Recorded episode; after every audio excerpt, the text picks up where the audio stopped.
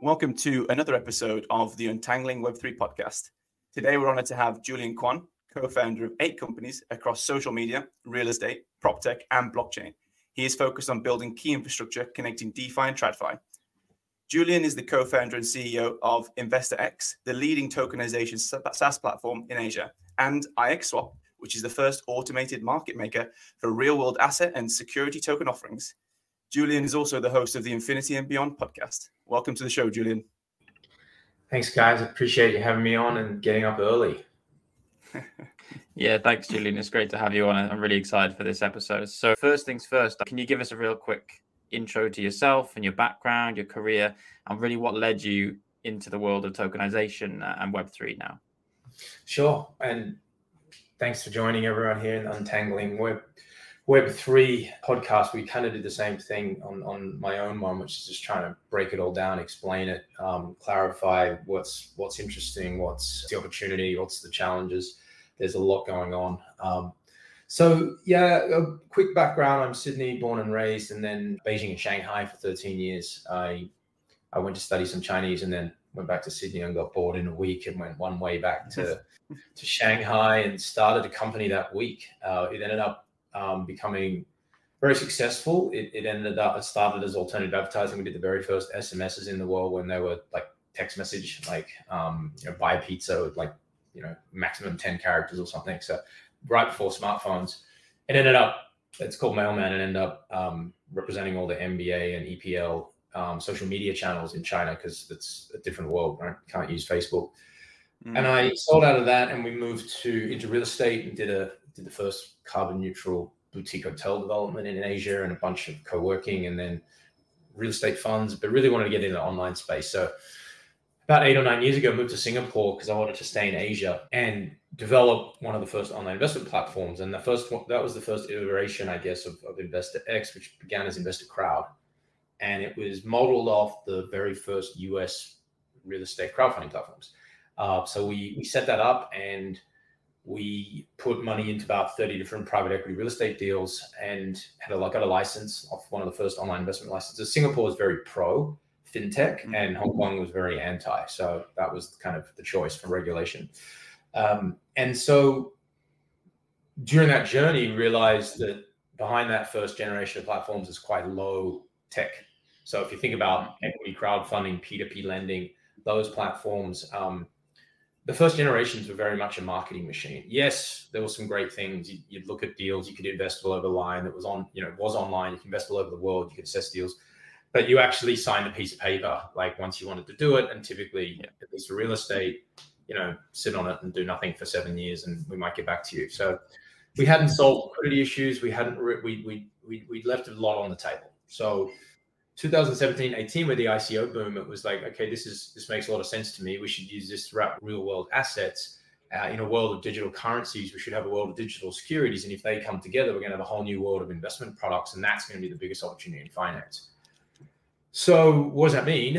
We kind of embarked over the last 4.5, 5 years to stitch all the necessary infrastructure together to make kind of a one-stop shop where any investment firm could push a button and legally, compliantly issue, trade, custodize any type of security token, real-world asset token. It's important to, and that's been the mission at InvestaX. And it's important as well that now we're using RWA, real-world assets. That's like the 7th term that the industry's used since 2018. There were like ICOs that were then becoming STOs, then tokenized securities, and then security token offerings. And then we had, asset-backed tokens. And, now we're back to RW. We're now at RWA, which is essentially the same thing. But what's really different now is that we used to get laughed out of all the crypto events because, if you're going to go build security tokens, you think, you need to go to blockchain events. And no one was talking about that. Everyone said, STOs are stupid and made no sense. But anyway, that's actually literally what happened. And now, like this week, I just saw the CEO of Franklin Templeton saying Bitcoin's a fantastic distraction from the biggest opportunity in finance, which is tokenizing securities. And it was like, yay. Larry Fink from BlackRock says the same thing. Yeah. Just he's on our newsletter, actually. He subscribed by himself. So we've been shilling his name around because, you know, one of the biggest firms out there.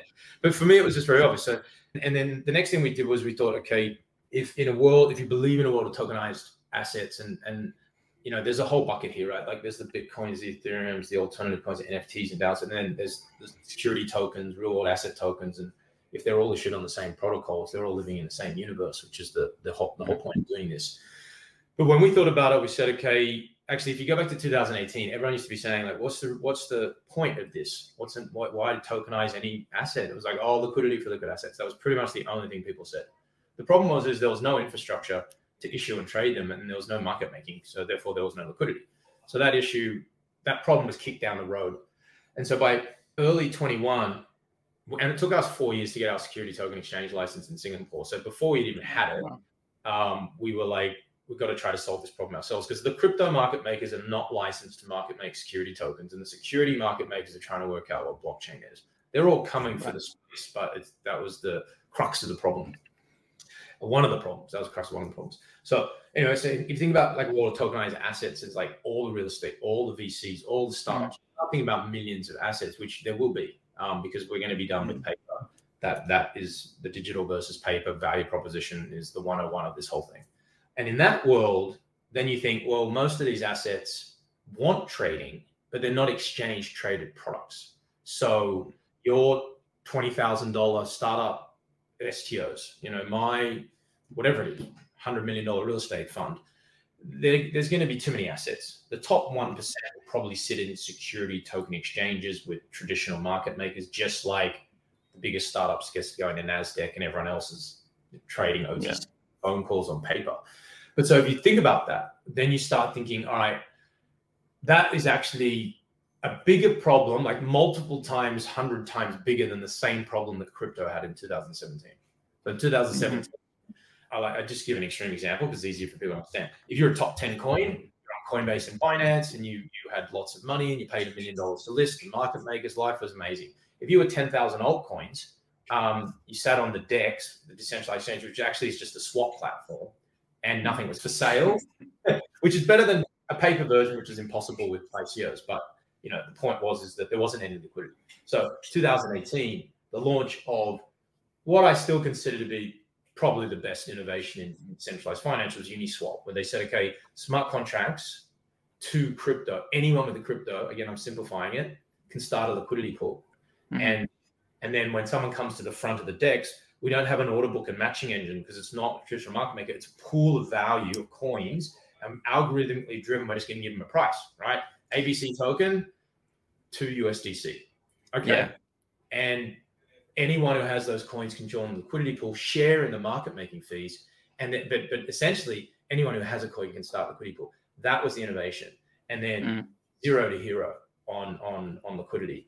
And so we said, okay, well, you know, could we build the Uniswap for security tokens? And what would that mean? You know, could anyone with a security token start a liquidity pool and fast and cheap, low cost? And what would that mean? You know, and so what it meant was we'd fork the Uniswap code. We'd start with version 1.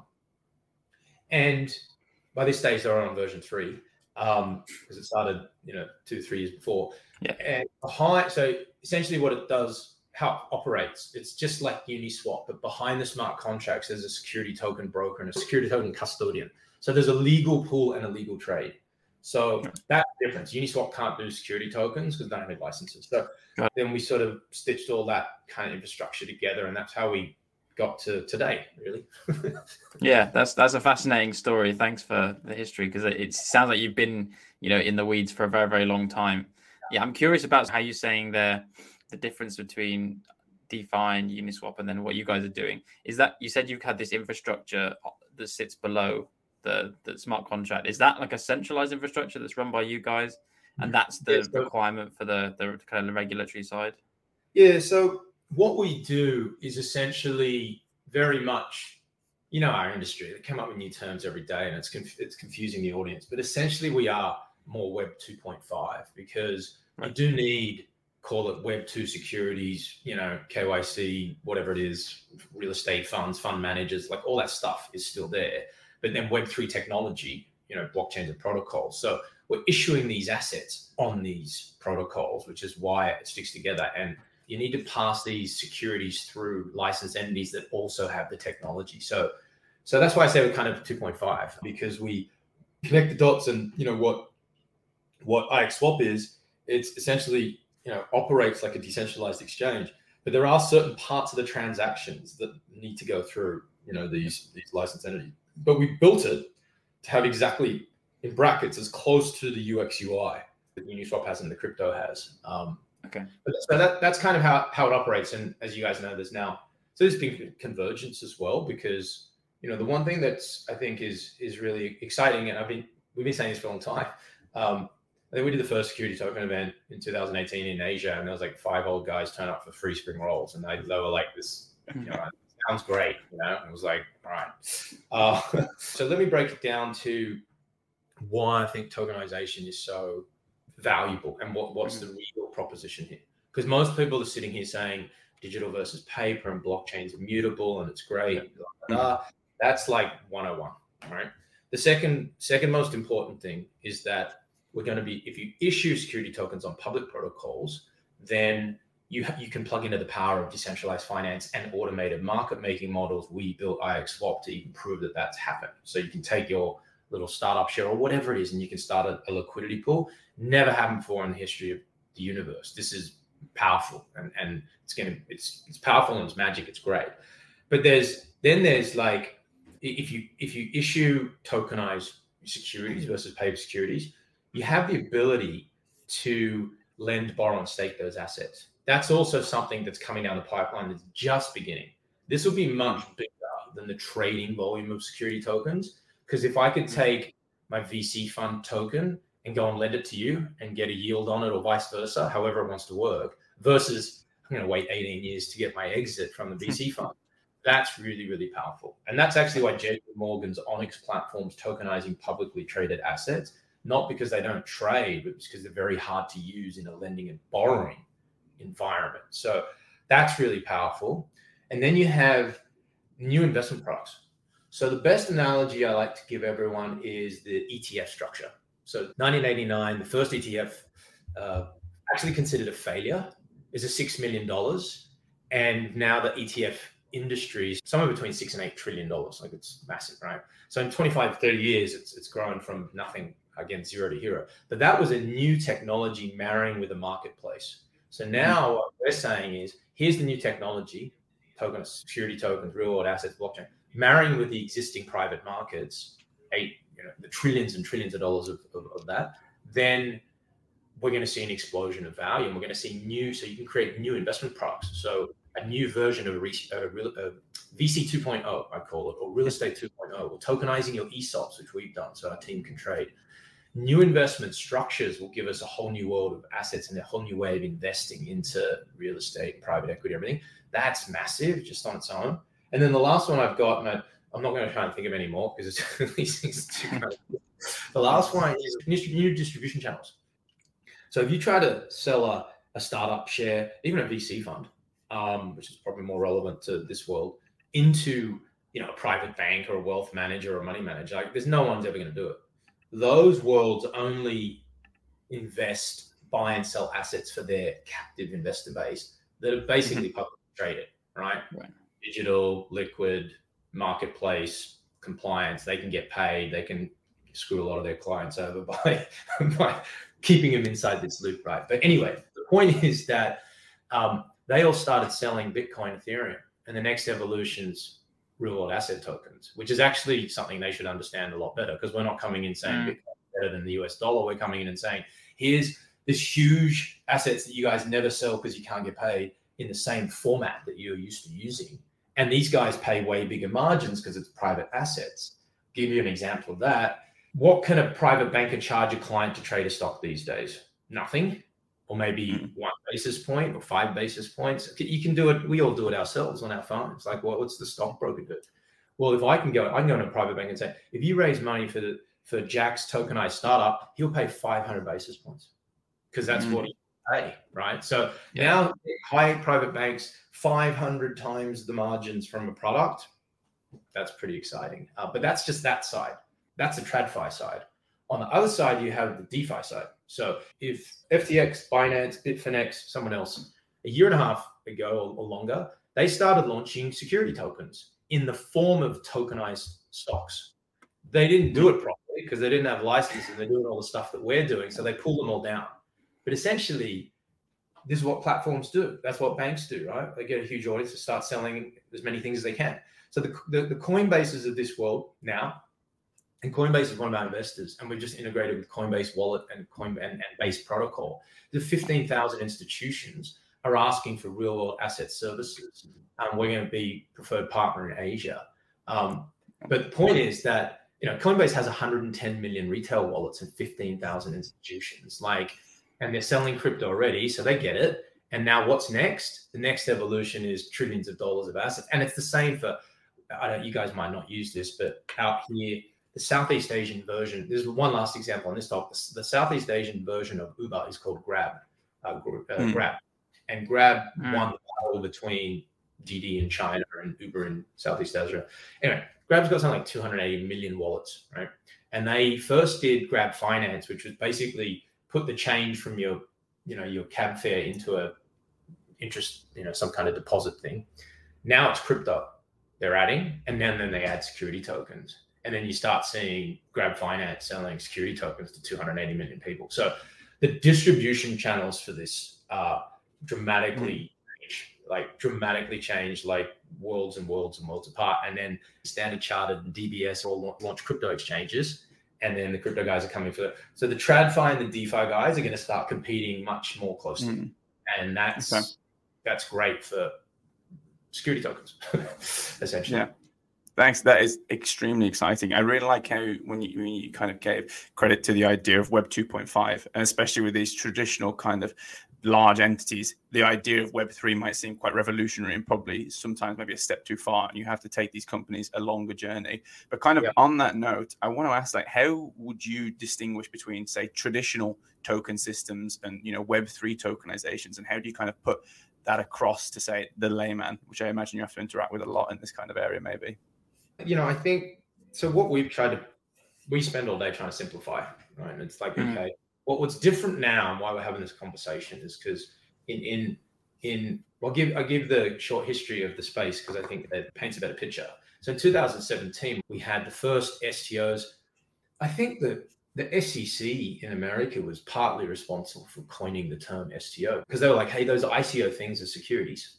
They're not initial coin offerings. They're security coin offerings, but STO sounds better, and then people went, oh, STOs are illegal. The SEC is fining people. And they were like, no. The ICO, the initial coin offering, was considered a security by all its features. And we're going to fine you because you didn't follow the rules like everyone else has to. And then, so there's this huge misconception that security tokens were illegal. You do not need new regulations for security tokens. Why? Because securities regulations exist, and securities regulations do not reference paper, right? Yeah, anywhere exactly. They don't say when you sell real estate to someone written on a piece of paper. It just says when you sell real estate to someone, or when you custodize real estate, or when you trade real estate. It never says on paper. So that was mad confusion. And at the same time, of course, you had, the actual cryptocurrency, so not security tokens, growing across the world, and also mad confusion in every single country. What is it, and what's the regulation, and how it works? So in 2018, we had kind of the birth of these STOs. And I use STO. I don't use RWA. It's just harder to say, but it's the same thing. Real world asset tokens, security tokens. Then you had the first infrastructure companies that could help people tokenize assets. And what did they do? They were just tech companies. They left, they promoted all the value of what we're talking about here, but they couldn't do any of it except the token issuance part, because raising money, trading, custody, AMMs, et cetera, that's all regulated activities that has securities licenses around them. But that's where it began, because that was the easiest thing to do. All the venture capital guys piled in thinking this is going to be the next crypto, whatever they thought. And then the actual volume went down in 2019 because more and more of the issuers realized that, okay, so pay this money and tokenize. So where's the exchange, and where's the trading, and it's like, oh yeah, we don't really do any of that. So It used to frustrate the hell out of me, but anyway, that's what happened. And then in 2019, 20, you had the first security token exchanges. So that was T0 in the US, in Singapore, Montreal, kind of ADDX. They're necessary infrastructure for the greater good of the industry, but they also were very limited on value proposition because they didn't help on the primary issuance. So they're waiting for fully funded security tokens to fall out of the sky that are apparently on the right protocol rails. And a lot of these guys did private chains, and everything we talk about in this podcast is not possible on a private blockchain. Everything I'm talking about today is on public blockchains. And so there was no market makers because they needed market makers with licenses who'd go onto the regular market making security tokens, how do we go? So, and here's the fee structure, and so people were like, well, tokenizing private assets kind of looks and feels like publicly traded assets. And when WeWork lists on NASDAQ, that's great, right? $100 million of fees, but there's all this money around. And in a new world, in a new industry, there's all this money's not around. So the structure is out of whack. That's interesting. So you had like the crypto Wild West, but there was no one really willing to try and solve the whole problem for security tokens offerings, right? And well, there were people working on it, but it was like if in 2018, we had the broker and we were trying to build the token issuance and then trying to work out, what's legal, what's not, all that kind of thing, how's it going to work? And then you started getting more infrastructure. So then along came the security token exchanges, but their model is challenged. Then you started having more security token issuance companies that had a broker-dealer license could then start to actually legally launch them and raise capital. So that started going on in 2021, 22. And then now, around the world, there's a lot more players that have spent, so the industry is only 4 or 5 years old. But in the last couple of years, a lot of people have worked out some kind of licensing, which makes it a lot better for everyone. And so with that in mind, that's why now the key reasons why we're having this discussion now and everyone's getting excited, because number one is that there's all this infrastructure there that has taken years to come together. Like 4 years ago, no custodian in the world for security tokens. Now I could name like 10, right? And I'm sure there's more that I don't know about. So that was the first main reason. The second main reason was because this is all my thoughts as well, but it's because like last year, the DeFi meltdown and with all the blowups in decentralized finance and nowhere to get yield, right? So there's billions of dollars of stable coins because a lot of the crypto guys don't want to go into the banking system, the fiat system. So that's why there's hundreds of billions of dollars of stable coins and they're only earning their money. So then at the beginning of this year, there became the first tokenized treasury bills, tokenized money market instruments that were paying like 5% interest. So then this was the greatest yield in crypto. So all these crypto guys started buying real world asset tokens, which is tokenized T-bills, security tokens. So you've had both the TradFi guys that were always going to come, but you've also had the crypto guys who actually are buying them and now saying, oh, these don't suck anymore. Oh, this is actually a real use case. Oh, we can make money and hey, this is great. Let's do more stuff. So that's kind of why it's finally happening, and it couldn't have come sooner because it's been like 4 years of pain waiting for everyone to kind of get that's this point. Julian, I was going to say, so what is the role that InvestaX plays in this entire journey then right now? What's the problem that you think that you're solving? Yeah, so if you think about just what I just said, so token issuance leaves a lot of problems on the table. Security token exchange leaves a lot of problems on the table. Even security token broker only leaves problems on the table.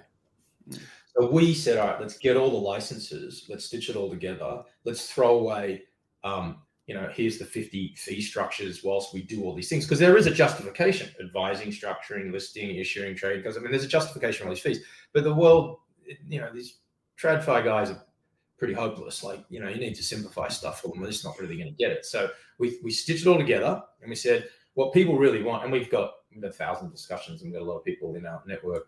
People want a low cost, they want a co-brand section, they want to be in, they don't want any technical integration, most of them don't care how the technology works, they don't want any new licenses, and they want to be able to issue, trade, and do everything, and liquidity was all in one place. And then I just topped it off by saying, and it's a low monthly subscription fee, and all the batteries are included. So we give everyone the lowest possible price, the most flexibility, the least amount of work, and that's what InvestaX does. And then IXSwap provides the market making pools, which no one else has yet, but people are starting to finally understand that the AMM model is going to be the dominant for, I believe this, but now DBS, JP Morgan, they're all writing papers on it about the potential for it, even though we've built one. It's like this is going to be the dominating market making model for security tokens, because most security tokens are going to be private market assets that don't belong in an exchange anyway. So if you can let anyone start their own liquidity pool, we just did one last week. We did someone had a $50,000 share of a secondary, like a fintech company, and we started a $10,000 liquidity pool on IXSwap. Now, how much liquidity is there? Hardly anything. But the point is that, like, when have you ever been able to create liquidity for a secondary token and an ability for people to buy and sell it for $1? It's amazing. We need more capital and partners and all the fun stuff to grow. But yeah, so that's how we position ourselves in the ecosystem. And the other thing I want to say is that, years ago, one of the reasons it took us a very long time to get some of our licenses, we have like 6 now, is because from day one, we were super pro public protocols, because that's where all the assets are issued.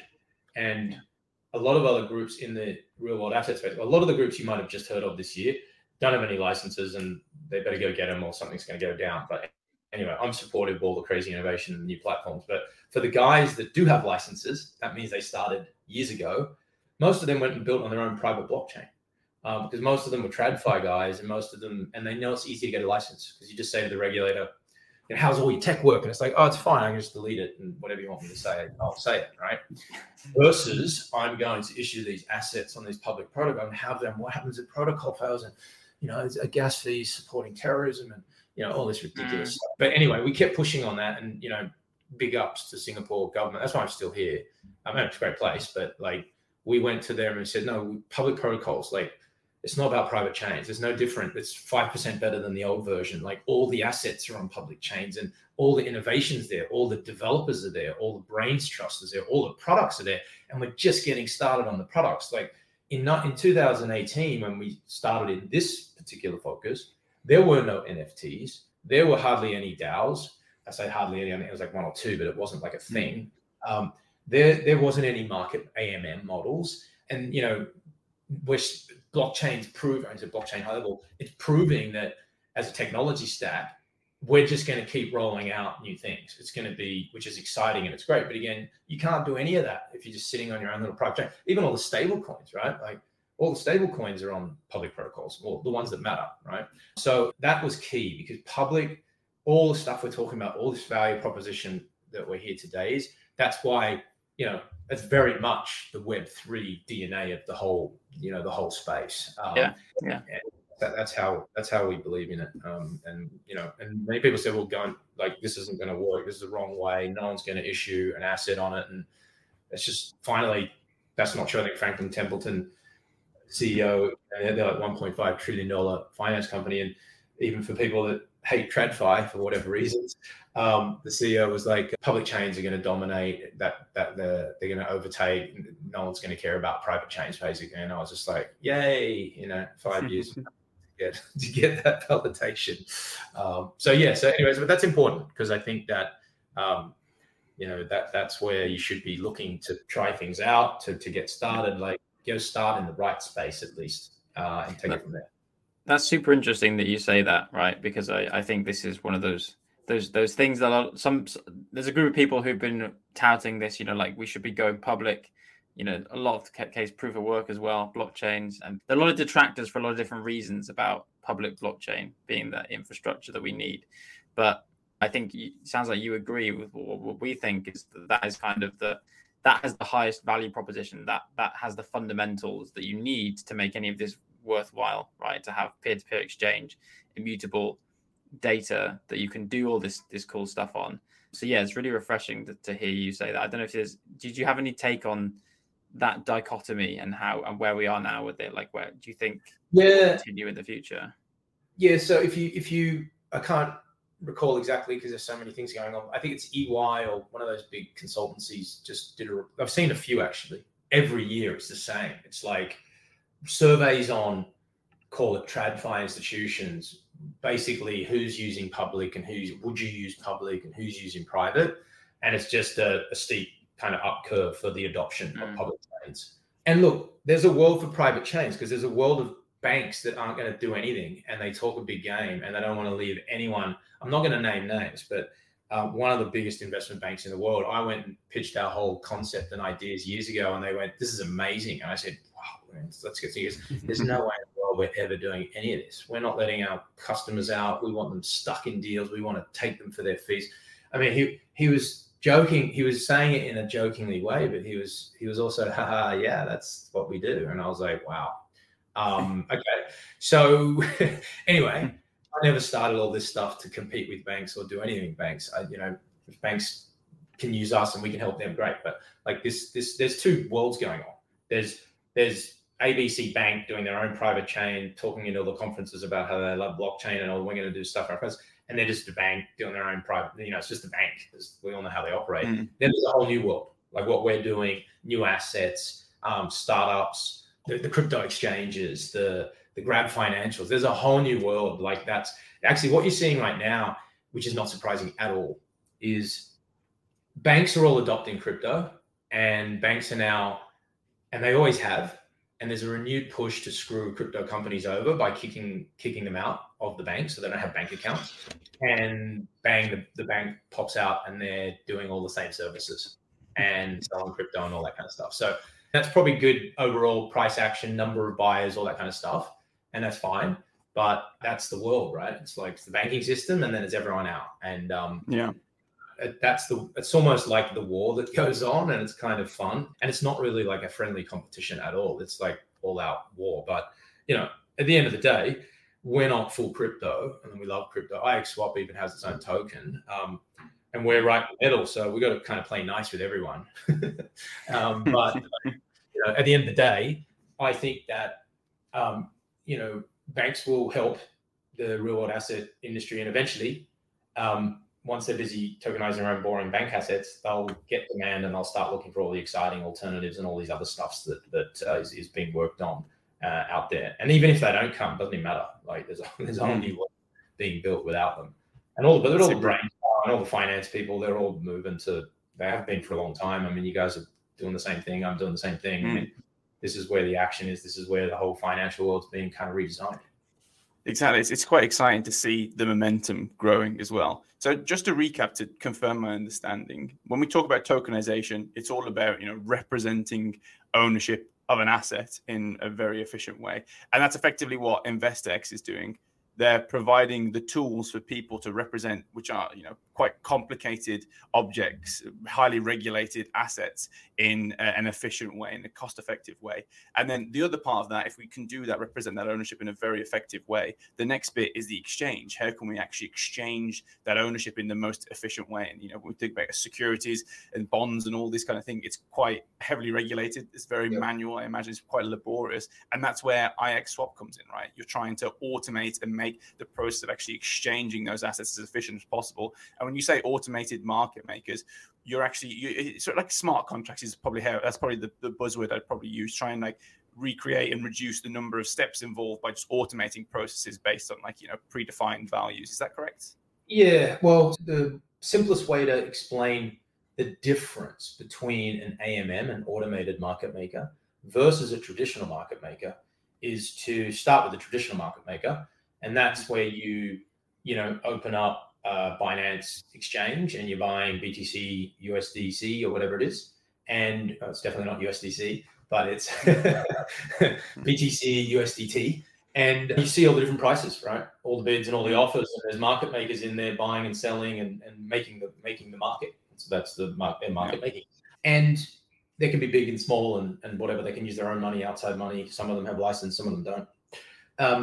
That was the original global understanding of what an exchange is and how market makers work. And it's the same for Apple stocks on NASDAQ, right? Same thing. Looks, assets change, different players, same thing.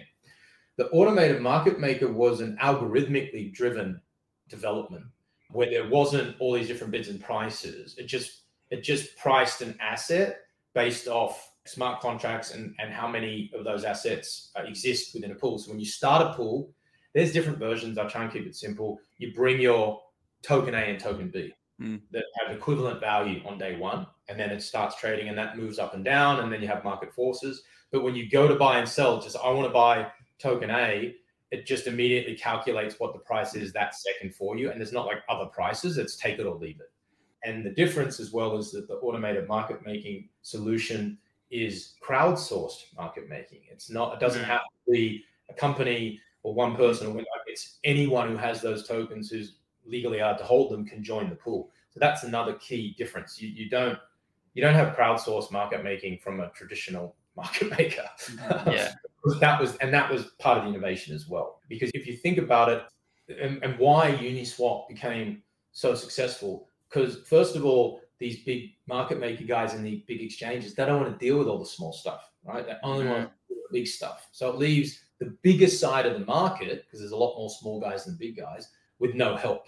And so when Uniswap said to everyone, you guys can start a liquidity pool yourselves, and it's small, and then once you do that, go and tell everyone else who bought your tokens or that you're trying to sell them to, yeah, there's some liquidity here. It's small, whatever. Get involved. Put your tokens in. We can buy and sell. We'll create that market. So they've given so much to the market. Like some of the now, I don't know the exact ones, but some of the biggest pairings, I don't know, Ethereum and USDT, whatever, they're deeper pools on Uniswap than they are on Binance and Coinbase. Yeah. So, you know, because there's also a side of the crypto market that's so anti-centralized anything. There's a side of that refuses to, especially after the FTX debacle and all these exchanges stealing everyone's money.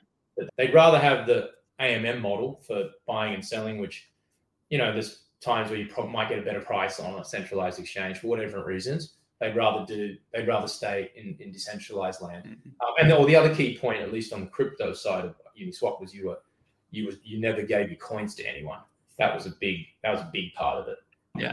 That one's slightly different because smart contracts alone can't legally custodize a security token. There's got to be a licensed player. So it's a slight change behind there. No, that's great. That was great a description, actually, because I think automated market makers, AMMs, are quite hard to describe, actually, if you're not having a bit of background in this. And I think that was a really nice way of doing it. I think it's also very Web3 in the sense that, as you said, it's a crowdfunded thing and it's very permissionless. Like anyone can come and join this pool of funds, and the larger the pool, essentially, the more stable that price should be, right? So, yes, similar to it's similar to how Bitcoin works. Anyone can join as a miner. Anyone can pool their resources to help the network and secure the network. And then the bigger it gets, the more secure, in theory, it should get as well. So yeah, it makes sense that the innovation came out of the Bitcoin blockchain era. That's and that's one of the reasons I love IXSwap. I think it's kind of a killer application for the space, but also it's crypto born, right? That's where the innovation came from, and that's why all these maximalists kind of miss the point, because like some of the best things that happen in the space, whether you're a blockchain, a protocol maximalist, Bitcoin maximalist, whatever you're doing, some of the best stuff that happens is when there's a bit of this and a bit of that, and you know, this is the way of doing things, and that's exactly what hybrid. Yeah, I mean, even in DeFi, decentralized finance, like up until lending, borrowing, staking capabilities in crypto, when that came a couple of years ago, the activity and the volume and the price went galactic. What is lending, borrowing, staking? They're banking services, right? Essentially, even if you don't like to hear that, that's what they are. It's just like, it's, you know, it's financial services. But then look, we brought that to crypto and bang, that did a great thing. So yeah, now we're going, with this one at least, we're going back in the other way. And it's hilarious because you can say to people like, you know, at the beginning I saw every token because at the beginning there weren't that many. I used to feed all the security tokens because, you know, they weren't that many. They weren't very good. Actually, most of them were terrible, but I used to come along. The one part of the story wasn't that, but the real part of the story was every single issuer, I'd say 90% still today. And we probably have 10 to 20 discussions a day. Oh, this sounds great. I'll do it if you guarantee liquidity. It's like, what does that mean? They're like, well, sounds great. Like, so, you know, guarantee me liquidity. I'm like, well, here's a little unfortunate news for you.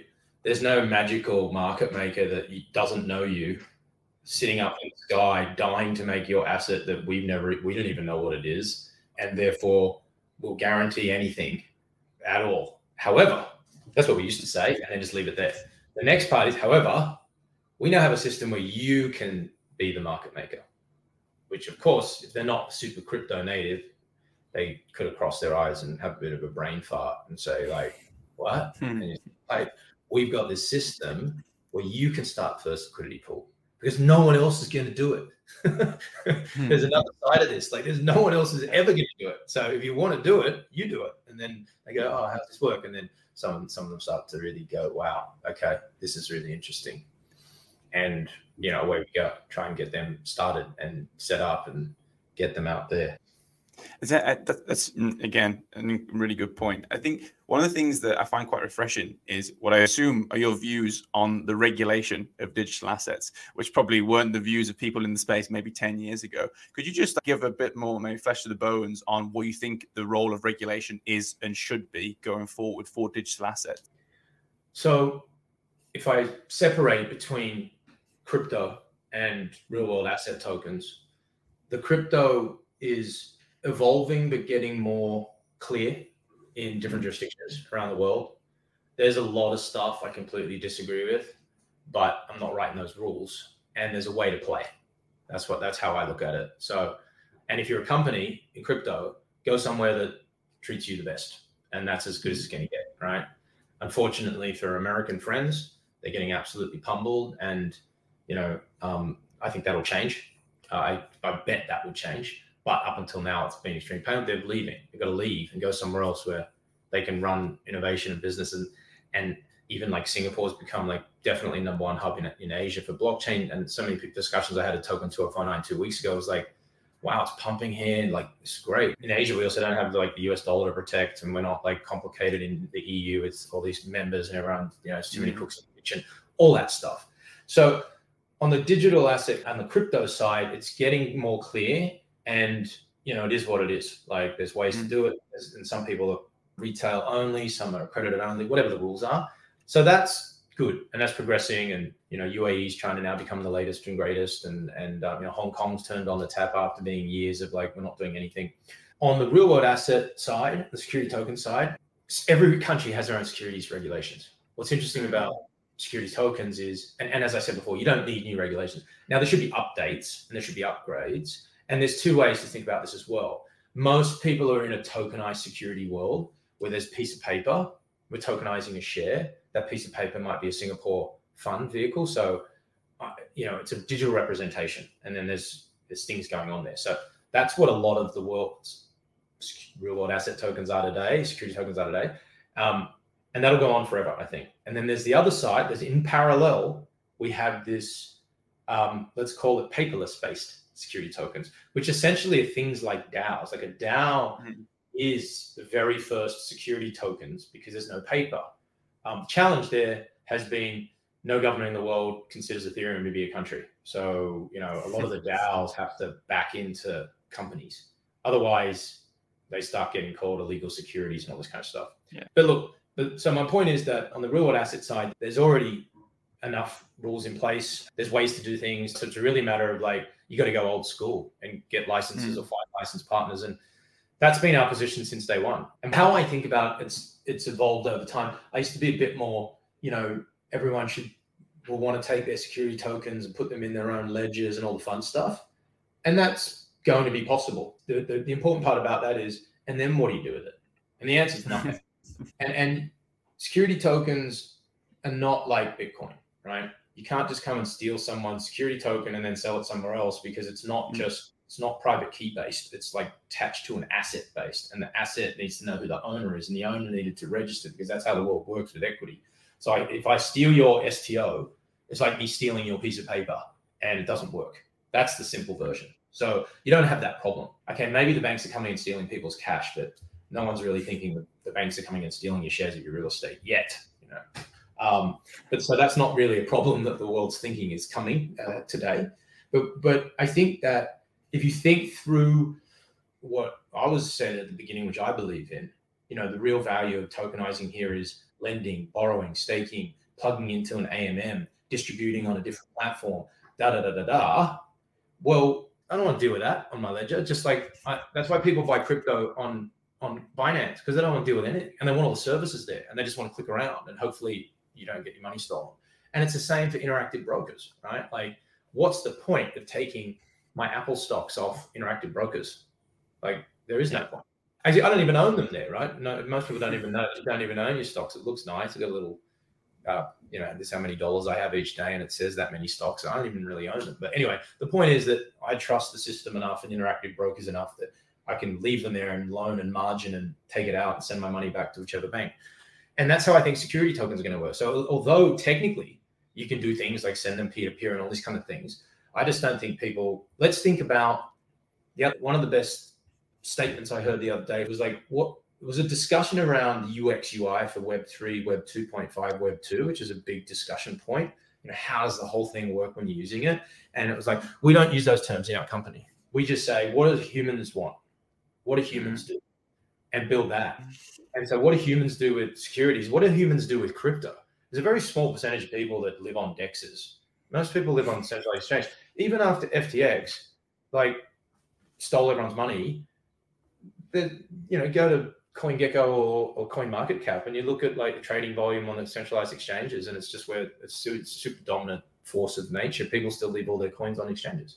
So that's what I think is interesting about security tokens. And even now we've learned that from our own platform, where we started off, it's MetaMask only. Everyone own your own, like, deal with it, take care of it. And then people are like, sounds great, man. I'm not doing it. I don't want to touch any of this stuff. He did want me. Like, it was like, what? That's from individuals to banks to everyone. You do it for me, so I don't want to touch it. And, you know, it's just, you know, here's some money. I got a friend send me money. Like there's a pay now system here. It's like digital banks. Just send me money. I'm like, why'd you send me all this money? And they're like, oh, can you buy that thing from me? And I send it back. No, I'm not dealing with it. Like, what? That's not how it works. That's not the system. But the point is that that's how I think a lot of the marketplace will be in terms of where's the volume of users and just giving people what they want. And, you know, of course, self-custody is possible and all that, but I think that there's a lot more scalability if you mirror more of what people are used to from a UX, UI perspective. Yeah. Yeah, I really like that point. And I think me and Jack came to that realization maybe like 6 or 7 episodes ago. We were so deep in the tech and so deep in like the theory of Web3 that you were like, look at all these cool things, you know, full empowerment, full peer-to-peer exchange, all this kind of your privacy, security stuff. And you realize most people don't care. They care about the user experience. Like, it's the same with ChatGPT. The reason that's taken off now and that's the buzzword is because of the user experience. Like, the underlying tech maybe isn't that great compared with competitors. And I think that's something that all products in Web3 and all companies based around the principles of Web3 need to realize, is that the fundamentals to a lot of people actually don't matter that much. They care about their day-to-day benefits and user experience. And I'm really glad you made that point. Well, yeah, we've had to, I'm not going to name platform or product, but we've actually had a discussion recently where I said, like, I know we built the best possible version of this. Let's just say version, not UX, UI. Just like, are we using blockchain? There's no banks, there's no paper. This is just amazing. But because people have to do this, this, and this, and bridge that and go to that second layer protocol to do the like, let them buy it with Visa. And that's like, no. And I was like, all right, then they won't buy it. Right. Well, let them do a bank transfer. No, we can't have that. I'm like, okay, they won't buy it. So we've, even on one little project we were doing, it was painful because it is the best version of itself, but it's ahead of its time. It's got to come back and do some baby steps, which sucks, but is what it is, you know, and then still have that there, still have the great version for the super degens and the guys that know what a bridge is and the guys that know how to do X, Y, Z. And then for everybody else, which is like nearly everyone, can we just build something that they're used to clicking, or in a payment method that they understand? Otherwise, you know, it's not going to grow that fast. So everyone probably agreed, but yeah, it's interesting about that. And if you think about why, we've proven this in crypto, which is a good analogy because crypto's, you know, the DNA of crypto was like a new world of money and we own it and no one else can take it off me and it's self-custody. All right, so why is everyone trading on centralized crypto exchanges? Oh, because it's easy. I don't know how to use the DEX. I don't want to deal with the MetaMask. Like, so the value proposition's there, but 99% of people went, nah, you know, UX. So we've got to build like that in this space. And even the hardcore Web3 platforms, I think, need to build more like that. Otherwise, they just assume that everyone knows what they know, and most of that knowledge for those founders, at least, or those product teams, is a couple of years in the weeds and losing coins and all the fun stuff, right? And that's why they know. Like, most other people don't have 3 years to work this stuff out, right? Yeah, and that's why Web 2.5 is so important, because you kind of, the techies think they know what the end goal is, but users are used to a certain way of thinking, a certain user experience, and you need to take them on that journey where you're making those little steps. And I think that's something that you're doing at InvestaX, obviously. Yeah, and a lot of the big VCs won't say this out loud, but that's exactly what they've been doing, and they've been doing it for a long time.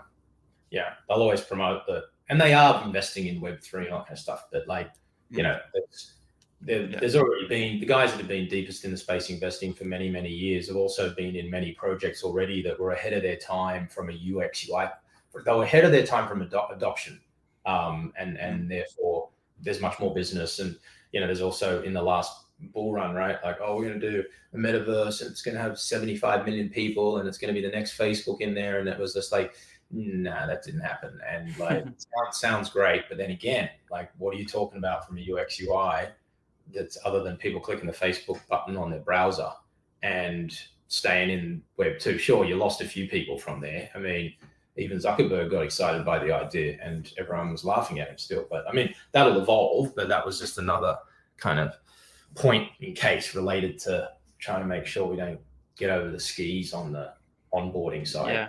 You think about MetaMask is one of the reasons Ethereum still dominates. It's because of MetaMask and all the on-ramps and the rails. Like most of the other protocols that, so we've integrated with 5 public protocols and we're about to integrate with another 4. And 3 of those protocols, which I won't name today, there's nothing happening because their wallets are so complicated that our CTO couldn't work it out for an hour. It's like, what's going on? People lose the woods for the trees with this thing sometimes. I think you can really overcomplicate things and you can lose sight of the actual problem you were trying to solve for your customers in the first place. So and speaking of which, so you said about, you know, some of what you're doing being ahead of its time. What do you think the future does hold for tokenization in general? Are there any kind of major use cases that you think will be most exciting? And then what is in the future for InvestaX? Yeah, I got asked this week, actually, like which assets and which areas are pumping the most and where's the excitement. And of course, there was a bit of talk about carbon credits and whatnot. We're asset agnostic and industry agnostic, because for me, a tokenized share is a share of anything. So what you're seeing now is evidence that all different types of companies and industries are trying stuff. Like there's carbon credit tokens, there's uranium tokens, there's real estate, there's private equity startups, there's all kinds of stuff. And so I don't think about any industry going to be bigger or better than any other industry, because eventually I think that governments will stop issuing pieces of paper. And the only way you can set up a company will be on a distributed ledger. And then everything will be a security token, right? But so until we get to that point, everyone's having a crack and everyone's having a go. What I think is more important is for people to think about what I think is more exciting and interesting is all those other value propositions that I mentioned about what you can do with tokenized security and an STO. If you can, because then there's the multi-dimensional value, and it doesn't have to, it could be anything, you know, it could be real estate. So I think the most exciting place to build, and what I get up after, you know, these crazy long days all the time, is like that's where the magic is. You know, to me it was all very obvious that we tokenize shares because we've been digitizing everything. You know, the move from analog to digital has been going for a long time, and email and paper and all that stuff. So it was just made a whole lot of sense. So that was the easy part to consider. And then now it was like, that's a given. So if that's a given, which is now starting to come to fruition, how do you start building these other things? And I even tried to get into the lending, borrowing, staking of security tokens like a year and a half ago, contacted all the big DeFi platforms, said, oh, we've got STOs and licenses, and like, we can't do STOs. I'm like, I know, that's what we have. You've got risk management and tech. Of course, they all had zero risk management. And when they did blow up, a lot of people were saying, well, okay, the blow up's terrible, but what it proved was this huge use case. So if we stop just lending tokens for other tokens and state yield farming token for token on the same token and use real assets behind it, that's a massive use case. And that's what I was thinking. I was like, yeah, this is, again, that ICO, let's make it STOs. That lending, borrowing, crypto, let's do that in STO land. That AMM model for crypto, let's do that. Like, let's do that with the real assets. And so that's where that's the exciting kind of, I guess, cyclical where it's kind of all going. But I think I think the most exciting part is building those new rails, right? That's just blue ocean territory. Mm-hmm. Like no one's, it's just new structures that come up with a brand new VC, tokenized VC fund that operates differently and has distributions and dividends. And it's, that's the magic, I think. That's where the excitement's going to be moving forward. Yeah, I totally see that. I can see, you know, building the infrastructure for this hyper tokenized world is definitely a huge opportunity. Mm. So, Julian, it's been such a great episode. I've really enjoyed having you on. We've got two closing questions we like to ask all our guests at the end because we like to see how the responses change and vary over time. So if you're happy, we're going to just throw these at you very quickly. Sure. So firstly, in one sentence, what is Web3 to you? I would say that Web3 to me is the use of technology to develop communities that exchange value, that is run and organized and run by that community with no third party in charge, and how all these people exchange value and communicate. And it's all digital. It's all blockchain. That's how I kind of see it. That was a long sentence, but that's what I think. Mm. No, that was one of the shorter ones, actually. And I think it's the first time someone's called out explicitly community in the answer, which is really interesting because I think that is, people don't understand how much of a community technology is sometimes. So yeah, that was a great answer. And my second question then is, so if you could pick anybody throughout history, so that means they can be alive with us today or they can be, you know, from any time in the past that you can sit down with and discuss Web3 with, then who would you pick and why? I'd probably pick Confucius because I studied a lot of philosophy and I still listen to, call it readings or scripts, whatever, people that podcast this stuff. Alan Watts, he's one of my favorite guys. So I'd probably sit down with him and find out like what he thinks about the world. That's probably my choice. That's a good answer. I'm a big fan of Confucius too. So yeah, thank you for joining us, Julian. And thank you to those listening wherever you may be. And join us next time as we untangle a little more of Web3.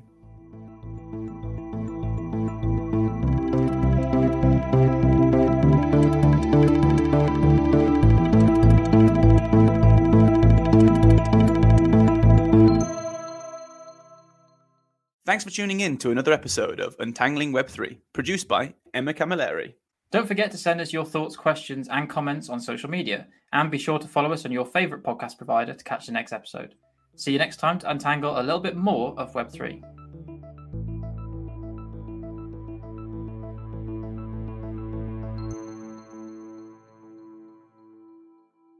The views we express here are our own and do not reflect the views of our employers.